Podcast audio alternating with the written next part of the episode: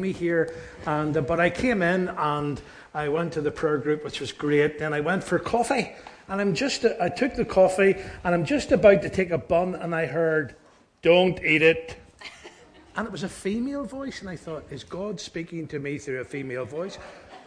And what it was was uh, we used to do a spin class. Hamish went to it as well, and a few others, Gary here, and uh, she went along and she was trying to look after my health. So thank you for that's my first impression of Grace. Don't eat it. so it's good to be here. But my, my topic today is thinking biblically about experiencing the Holy Spirit. Thinking biblically about experiencing the Holy Spirit. And there's, this is a subject that I believe that needs to be looked at and considered, not just by Grace Fellowship, but the church today, particularly in the West.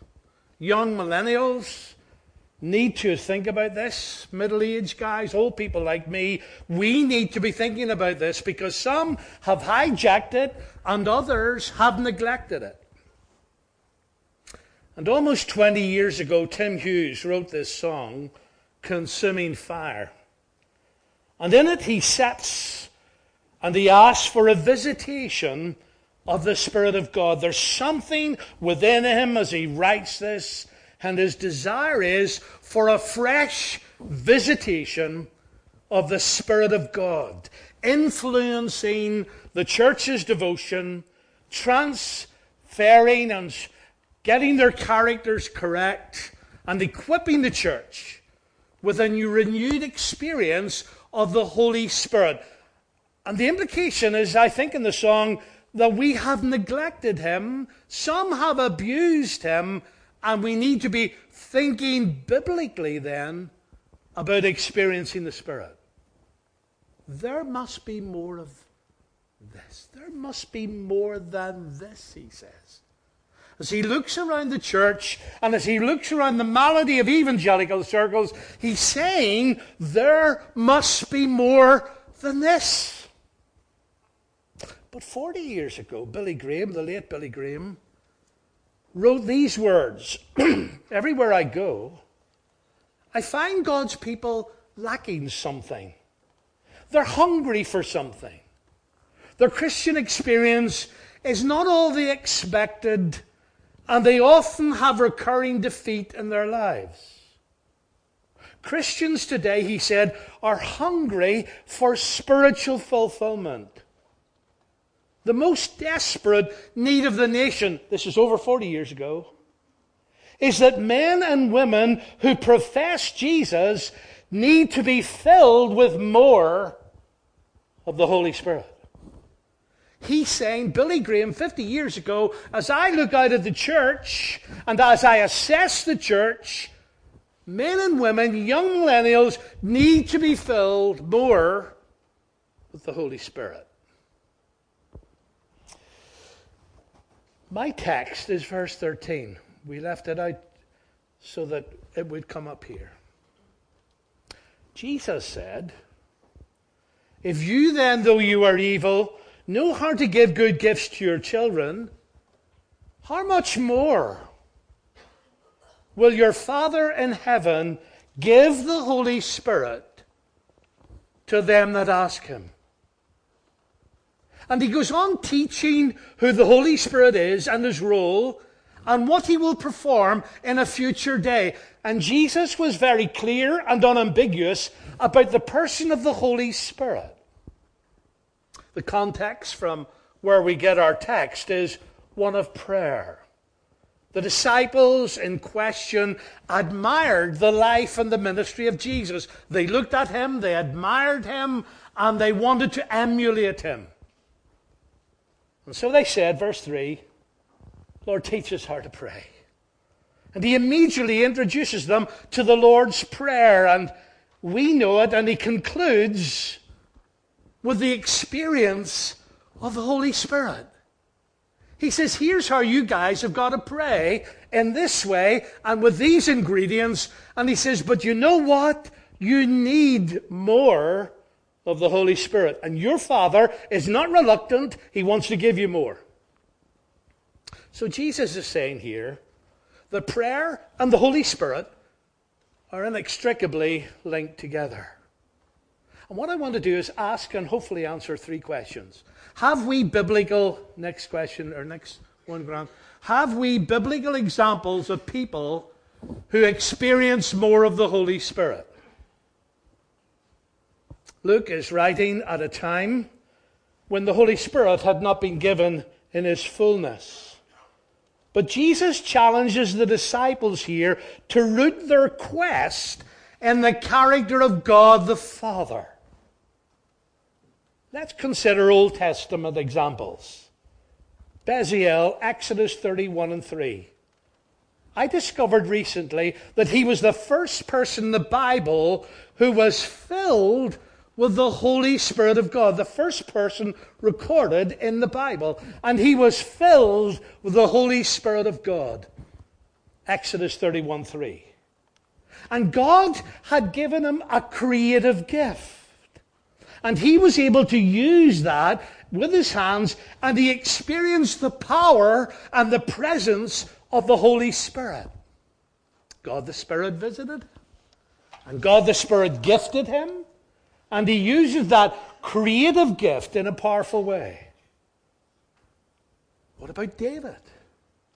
David who blew it, David who messed up. And in his penitential psalm, Psalm 51 and verse 11, he requests that the Holy Spirit remain on him and not be taken away from him because he knew the power of the Spirit. Solomon. In Second Chronicles, verse 1, chapter 1, verse 7 and 12, he was also a king, the son of David. He asked for more wisdom and, and knowledge from the triune God, and God gave it to him via the Holy Spirit. So there was a desire from these selective examples for more of the Holy Spirit, and God was not found wanting in allowing them to experience more. So in the Old Testament, the Holy Spirit came upon men and women, and he left them, and that was a particular period of progressive revelation.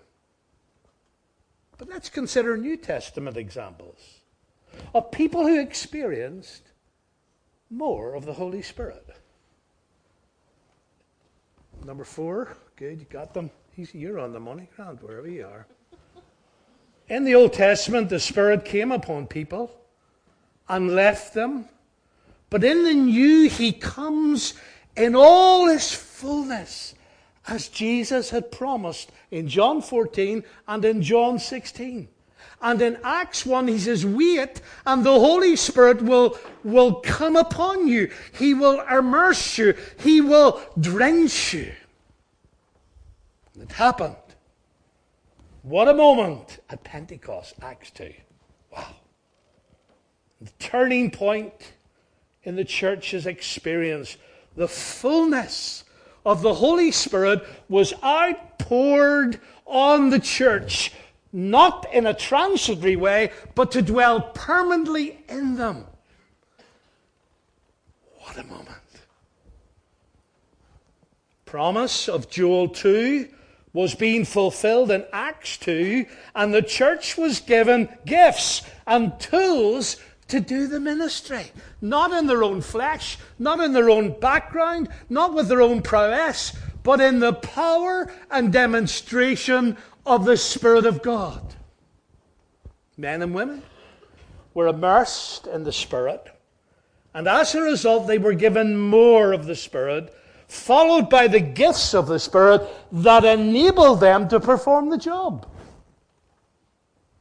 Apostles, the letters record the work of the Holy Spirit in the life of men and women who blew it. But God took them up again and used them. So we have, but what about Paul? Paul, the great theological giant, the great intellectual person, Paul, how does he pray for the church? Does he pray, Lord, just bless them?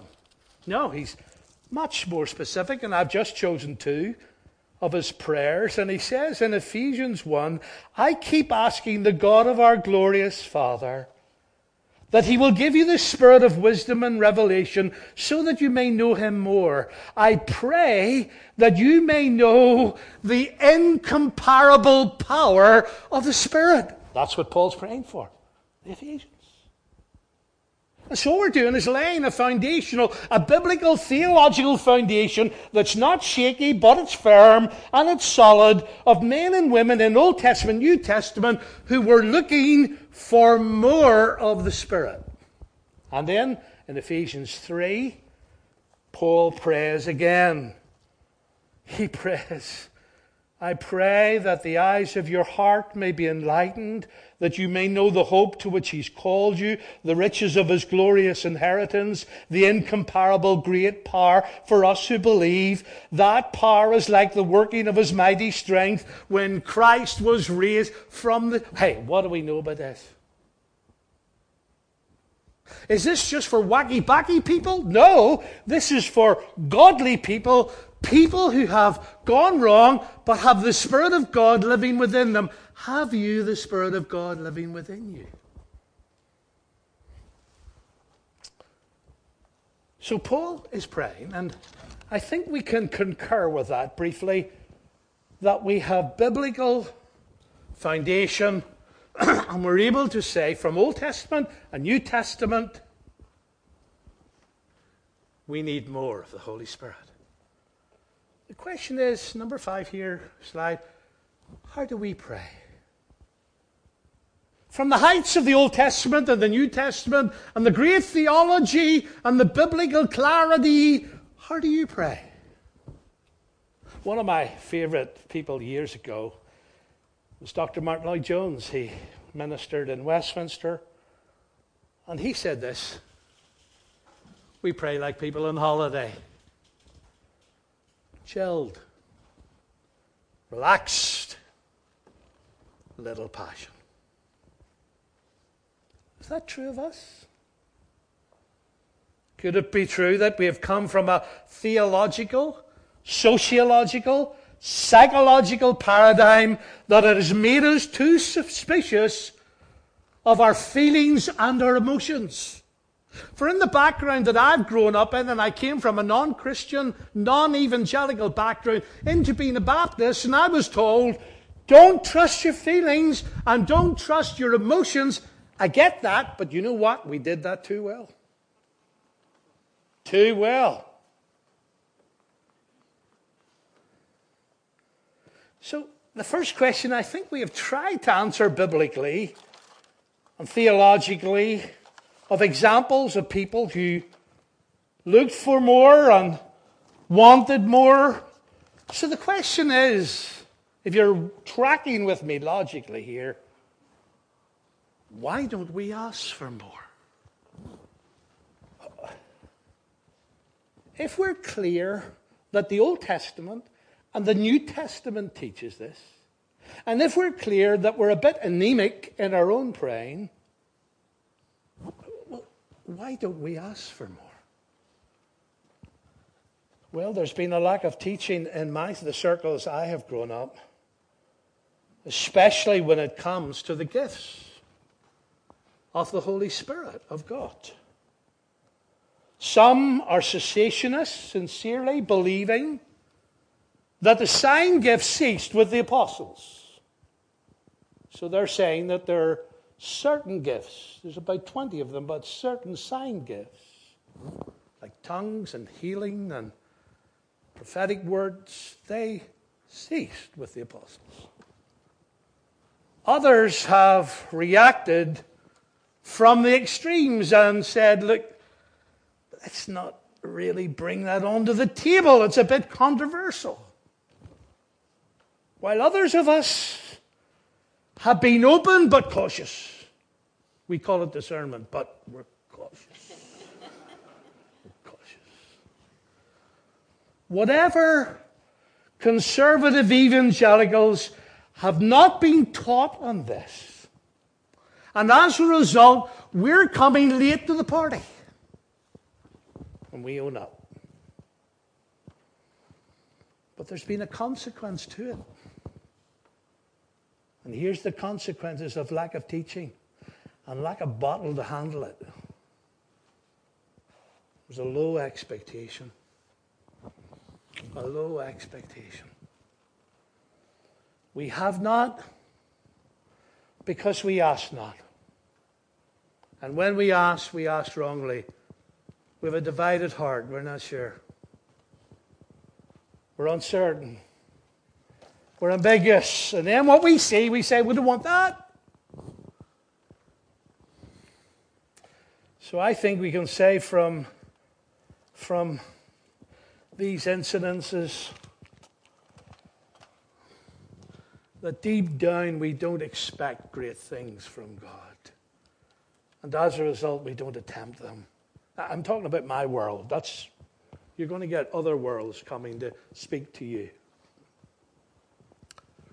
Our background, our churchmanship, whatever yours has been, has set the parameters and the limits on us of what is appropriate. Not the Bible necessarily, but our backgrounds. What we can legitimately expect, and as a consequence, we've been driven by our culture and by our ethos and by our tradition, and not by the Bible. Well, we say it's the Bible, but we've had our own denominational glasses on the Bible, all of us. So we have a low expectation. I remember six months ago, Paul Reed and I have been close friends. I'll give you two illustrations of our friendship. One is uh, 35 years ago, I was speaking at the Highlands Hotel. And uh, so one evening, he and Priscilla turned up. I never knew them, never met them in my life, and with all these girls. And the proprietor said to me, Listen, Freddie, there's a young couple, young, they were my age, but the young couple then. They said, He is very sick. You need to go down and see him. He's from Northern Ireland. So I went down and he said, How are you? I'm Freddie and Paul. So, and he was rolling in agony. And, and I prayed with him and I laid my hands on him. Now remember, I'm a Baptist pastor. He's Gospel Hall. and the next day he comes to me and he said, Freddie, I got healed last night. I'm going, what? I prayed, but I didn't expect that much, you know. And then at his farewell, they blew me to pieces because Priscilla got up and said, We've had 35 years, and the reason we're charismatics is because of Freddie McLoughlin. He laid hands on us, and we were. You, you can ask him that when, he, when he's here, because he tells that story, and I hide.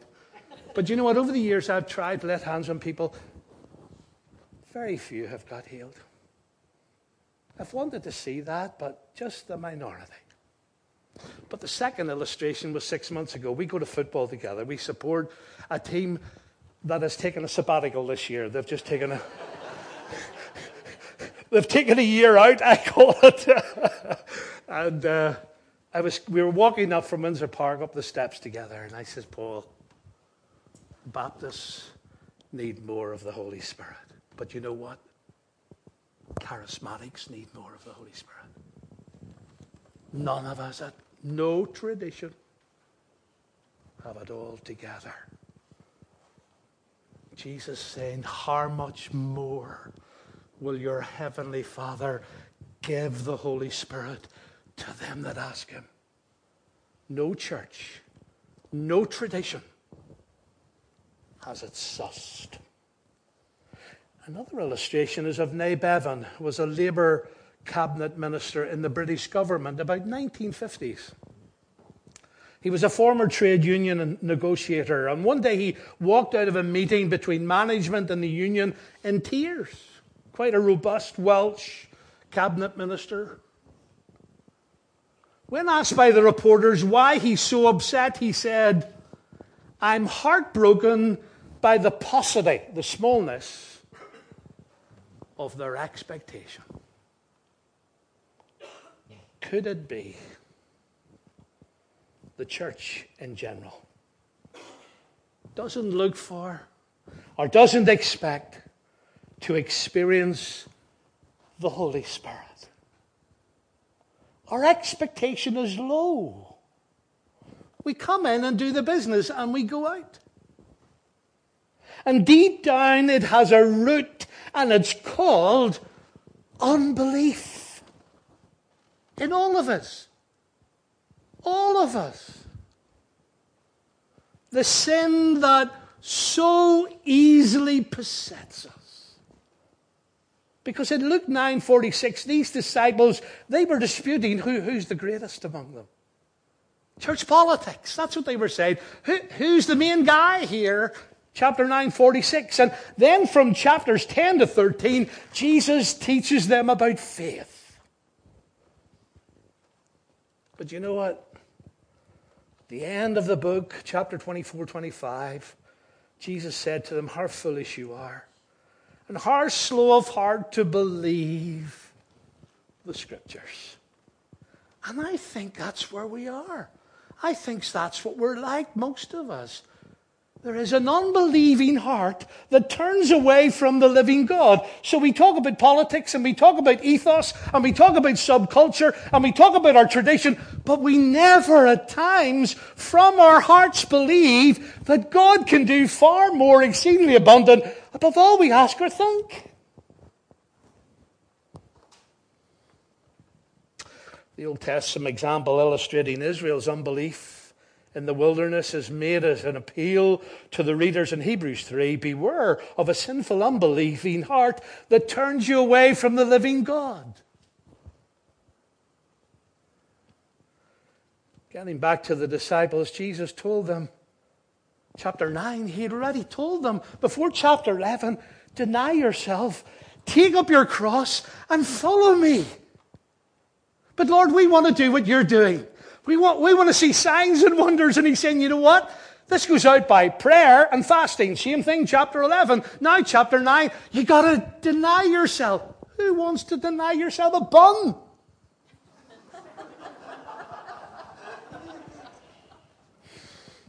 you know, I like James Bond films. Hey, who's James Bond? Forgive me, guys. He's, but uh, I don't know who's, who acted him the best, but that's, that's where I'm at. And one of my favorite incidents is when he's lying on the table and the laser beam is about to cut him. Not in a good place, but it's just, just about to cut him in half. You remember that?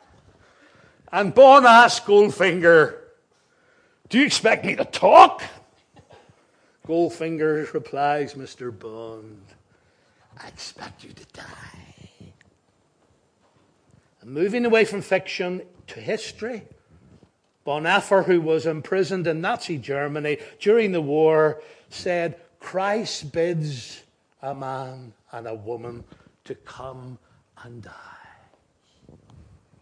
Not a seeker friendly thing. Die to self, die to low expectation, die to unbelief. This could be momentous. This series Whereas you develop as a church that you actually die to yourself and your unbelief and your low expectation and the church culture and the church ethos and say, you know what, Lord? I want more. I want more. For Jesus said, except a corn of wheat fall into the ground and die, it just remains alone. But if it dies, it produces fruit. Quickly, quickly. What should we ask for? What should we ask for? If we have established theologically and biblically that the Old Testament and the New Testament people of God were open for the Holy Spirit, and if we have stated clearly that Jesus is saying to his disciples, How much more will your heavenly Father give the Holy Spirit? Because it, in the Old Testament, he was given partially. In the New Testament, he's given fully. You're now, after Pentecost, this Psalm Palm Sunday, ready for resurrection. So, what should you ask for? Well, our verse says this If you then, though you are evil, know how to give good gifts to your children, how much more will your Father in heaven give the Holy Spirit to those who ask him? The disciples knew there was more. The biblical background informs and challenges us. There is more. And we now know some of the reasons why we don't ask for more. But the question is what should we ask for? Next question we should ask for more of an awareness of the presence and the power of the Holy Spirit, and you get the gifts there as well. That's our ultimate focus that we ask for more of an awareness of the presence and the power of the Holy Spirit. Because I need Him in my praying. I struggle there. And He tells me in Romans 8 26, 27, He'll help me in my praying. But I need more intimacy. I, I need to get to know the person of the Spirit and the, the wonder of the Holy Spirit and the sweetness of the Holy Spirit and the assurance of the Holy Spirit so that He will help me in my praying and in my living. More intimacy, more revelation. The tradition I grew up in, I reckon some of you may have grown up in that tradition as well. People use prophetic words without saying that because they weren't taught. That in their praying, they actually felt a burden and a desire for someone. And they went to that someone and they said, I do believe that God has ministered and said something to me about you, and here's what it is. That's what it is. But we never put a category over it. Revelation. More understanding, more power, more experience, more gifts to be used with discernment and openness for God. Lord, I don't want the superficial. I don't want the weird and the wacky, but I want to be open to your Holy Spirit that will glorify the Lord Jesus, that will take me to the Father, and I want more. And I'm asking for more intimacy. I'm asking for more revelation. I'm asking for more understanding, more power, more experience. That's what I'm asking for. Because as I go out and live my life at university or at school, at college, or in the workplace or getting older, I need it lest I become grumpy. I've just brought it right down.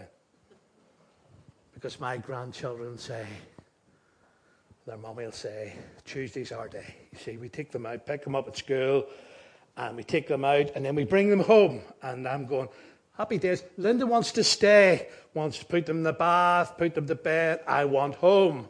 I want home. And Jenny will say, How did you get, call us Ampa and Amma, Ampa and Amma. And so they will say, How did you get on today? And Jonah will say, Ampa was grumpy. the danger of getting older. I'm not going to point you out. It's this group here. you can get grumpy. And you can get, you know what? You can get cynical. And you can get skeptical. And you can get hurt. Where do you get hurt? In church. I'll not go there.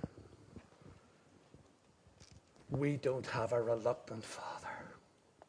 That's what Jesus is telling. We need to take the place of Oliver Twist, who pleaded, Please, sir, may I have more? Thank God our Heavenly Father is not a Scrooge figure. That's what Jesus is teaching. Your father is not a Scrooge. Your father is not reluctant. Your father is not hesitant. And in verse 5 to 8, he, he says this. He says, We need to be like the friend at midnight who, in verses 5 to 8, pleads and persists and says, Lord, I want more. And we need here, verse 9 to 12, to ask, to seek, and knock until it is given and found and open, so that we enter into the promises. You know what the Puritans used to say? Sue him for it. But if it's true we pray like people on holiday, we're not going to get anything. But if God the Spirit should awaken us and arouse us and give us a real passion for Him, we'll want more of the Spirit. George Whitefield was so discontent with the conduct of his religion that he, he longed and looked for a personal and powerful life transforming experience. He, he read it in the Bible. He, he saw what Paul was praying for. He, he, he saw the disciples asking for more. He, he looked for David, who said, Don't take your Holy Spirit from me. He, he looked at Solomon asking for wisdom and power and not for riches. He looked at Bezalel, who had been filled with the Holy Spirit, and he says, You know what? I want that. So regularly, Whitefield, after supper, he would walk in Christ's Meadows, Church Meadows, just across the way from Pembroke College in Oxford. There under the tree he would kneel, prostrate, desperately, earnestly, pleading to be filled. Ephesians 5 and 18, to be filled with the Holy Spirit.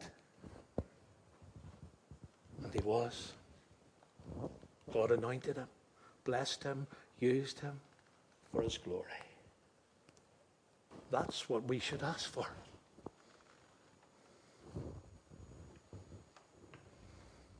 Bible says, eagerly desire spiritual gifts. Let's not be afraid of the Holy Spirit. We have been afraid of Him. We have neglected Him. We have not taught about Him. So that's why we became legalistic. For we didn't grow.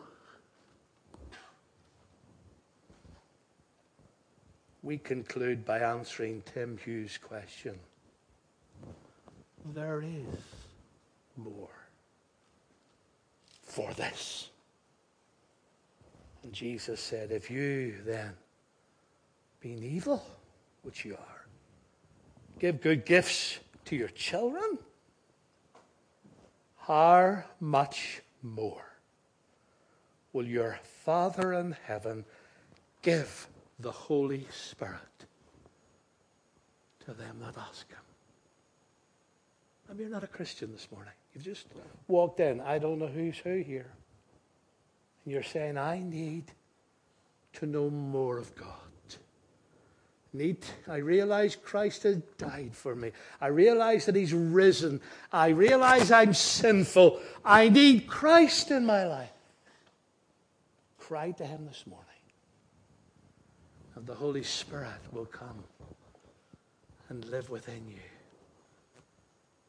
But as Christians, who are maybe tired, maybe disillusioned, maybe not sure about this series, ask God to give you a broken and a contrite spirit that is open, even though temperamentally, personality wise, this really, you struggle.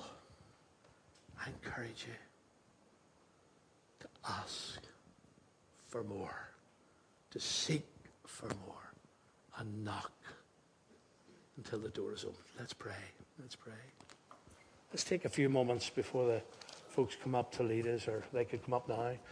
And uh, let's just take these moments just of reflection as we pray the Word of God into our lives. And pray that something may happen to us even this morning, and maybe you would like someone to pray with you at the end of this service. Use a number of places, the prayer room or whatever. A number of us will be available, but the folks here are more capable of praying with you. But let's just take a moment and then hand over.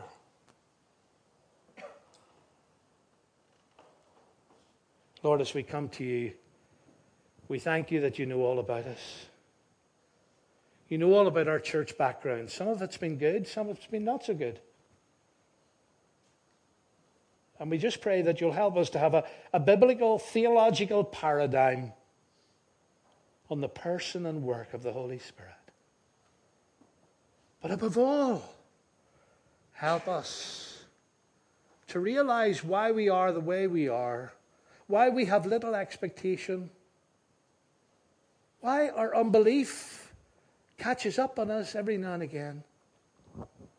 And we pray that we may ask for more of the Spirit of God to do something in us, to give us a hunger and a desire, not in the laid back sun lounger, but praying prostrate. Oh, consuming fire, come and revive these cold hearts. Even if we've been hurt, heal these cold these hearts and lead us on for your glory.